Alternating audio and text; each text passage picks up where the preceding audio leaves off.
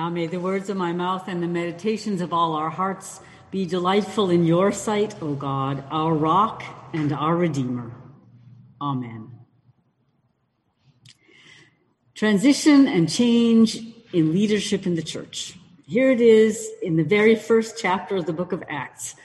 Seems right from the beginning of the church. Here we are at Easter 7, in between Ascension and Pentecost in between Jesus bodily leaving the disciples to return to God after he has been preparing them for mission, and before the coming of the Holy Spirit to empower them for that mission. They would discover later with the Holy Spirit what we know now that Jesus, their teacher and Lord, would be present with them always. Jesus had instructed them to wait and to pray, to wait for the Holy Spirit. Here, though, right away, they start regrouping and organizing for their mission. Jesus had commissioned them that after the Spirit had come, they were to go to the ends of the earth and preach about the kingdom of God. Somehow now, in this in between time, it seemed urgent for them to reorganize.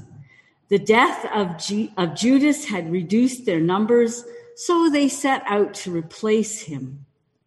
They go back to their ancestral roots and the 12 tribes of Israel, and they want to establish this new Israel. They decide they now need that symbolic 12 apostles. Peter sets out the criteria, and they all apparently agree that the person they choose had to have been with Jesus since the beginning of his ministry and have been with the apostles right up until Jesus was taken up. The person had to have walked with Jesus. The text says that there were women present, including Mary, the mother of Jesus the text is silent about the fact that some of these women would also have fit that criteria of being with Jesus from the beginning and witnessing the resurrection and the ascension. The unspoken criteria, the cultural assumption of Peter, the pre spirit assumption, is that the 12th apostle needed to be a man. We don't have any information about the two men they chose who fit these requirements. Joseph, and Matthias. They are not mentioned in the Gospels, and neither are they ever mentioned again. The gathered community prays for guidance and then draws lots, which was an acceptable ancient biblical practice for making decisions. I am not suggesting we set this up in place of our discernment for ministry. I always wonder, though, about discernment for leadership that is either or.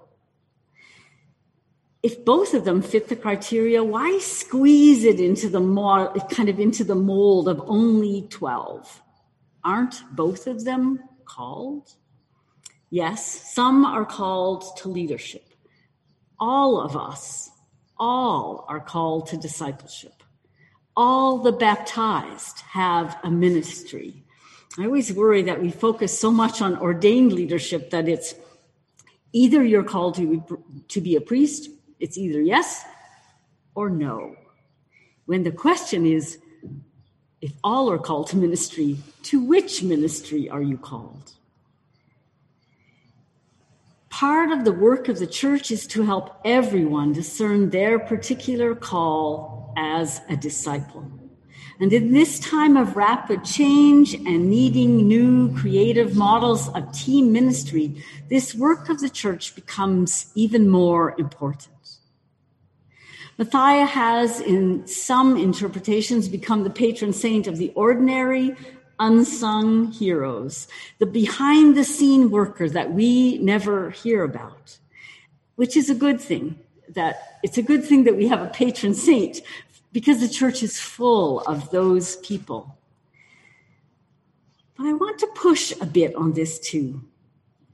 Justo Gonzalez, who's one of my professors in Atlanta, asks why we never hear again about Matthias.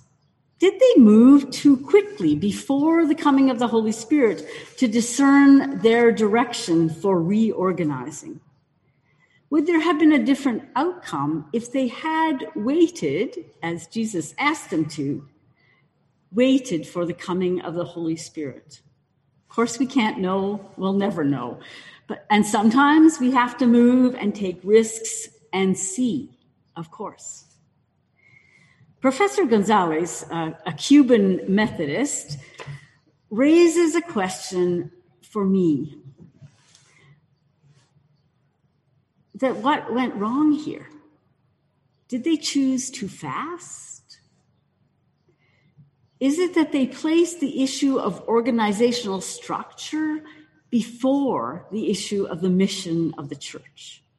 They preempted the authority of the Spirit by focusing on matters of church structure rather than on the mission, the new mission to the Gentiles, which the Spirit would push them into. So the apostles, maybe prematurely, sought one who looked like them. They chose one like themselves. And this is not, according to the book of Acts, how the Spirit works. Some say it shouldn't be titled the Acts of the Apostles, but instead the Acts of the Spirit. The Spirit will push the apostles out of their comfort zone time and time again with people who do not look at all like them. At Pentecost, as we will hear next week, the, the apostles are startled into recognizing the ancient vision of the Spirit being poured out for all on women and men and young and old and slaves and free. It's kind of this outward circle of the Spirit being poured out on all. Soon after Pentecost, as the apostles get so busy preaching, they can't organize to look after the widows, the biblical symbol for those who are disenfranchised, the poor. They add another order of ministry, diaconia, service, deacons. They are learning now to structure for mission. Although it seems that they have yet to figure out that women can be deacons, that will come. Soon the Spirit pushes Philip to encounter the eunuch from Ethiopia, a person who does not fit their race or their gender categories.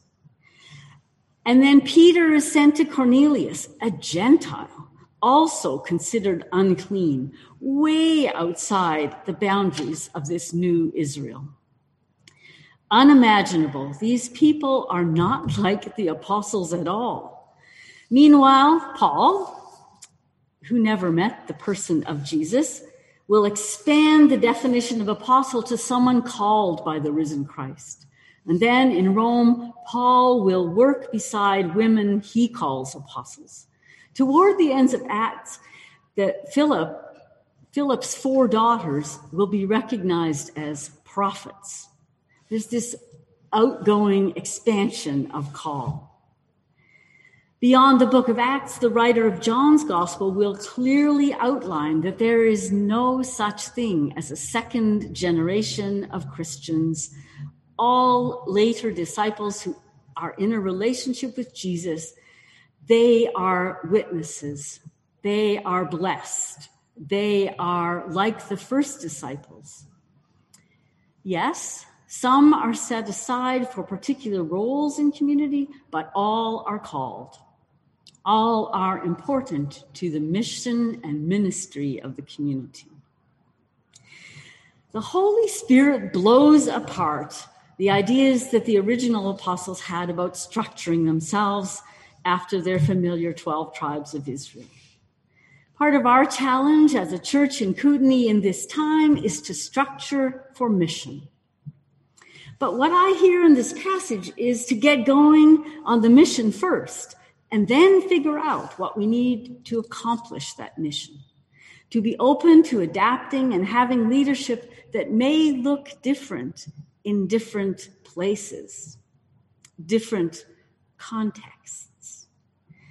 If I can quote what the primate said yesterday in her address to our synod about adaptive leadership in these times, as we're living into that, we are recognizing ecumenical partners and that the leadership in new configurations will not look like what we're used to.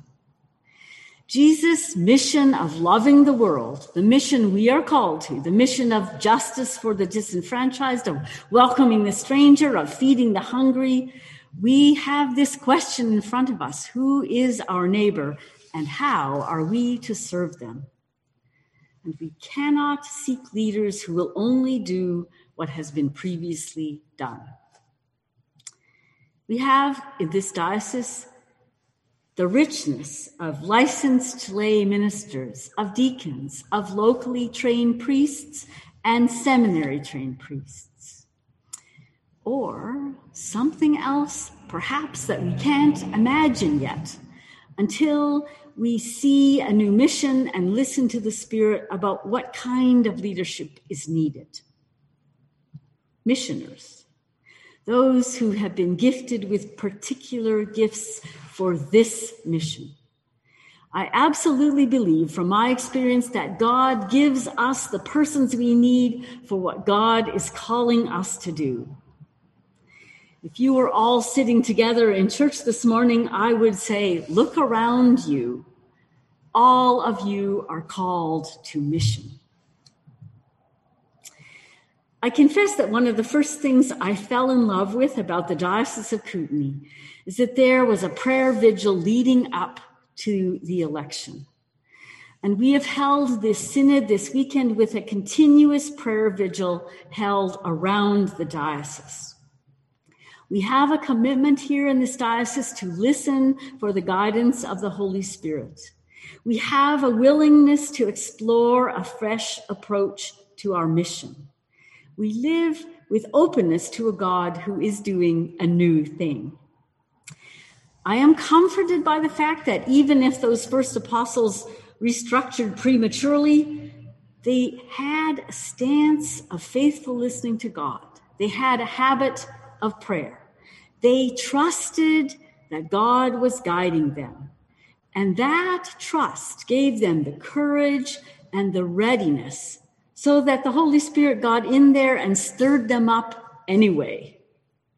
May we continue as a diocese to have that prayerful, attentive readiness to the God who is doing a new thing. Amen.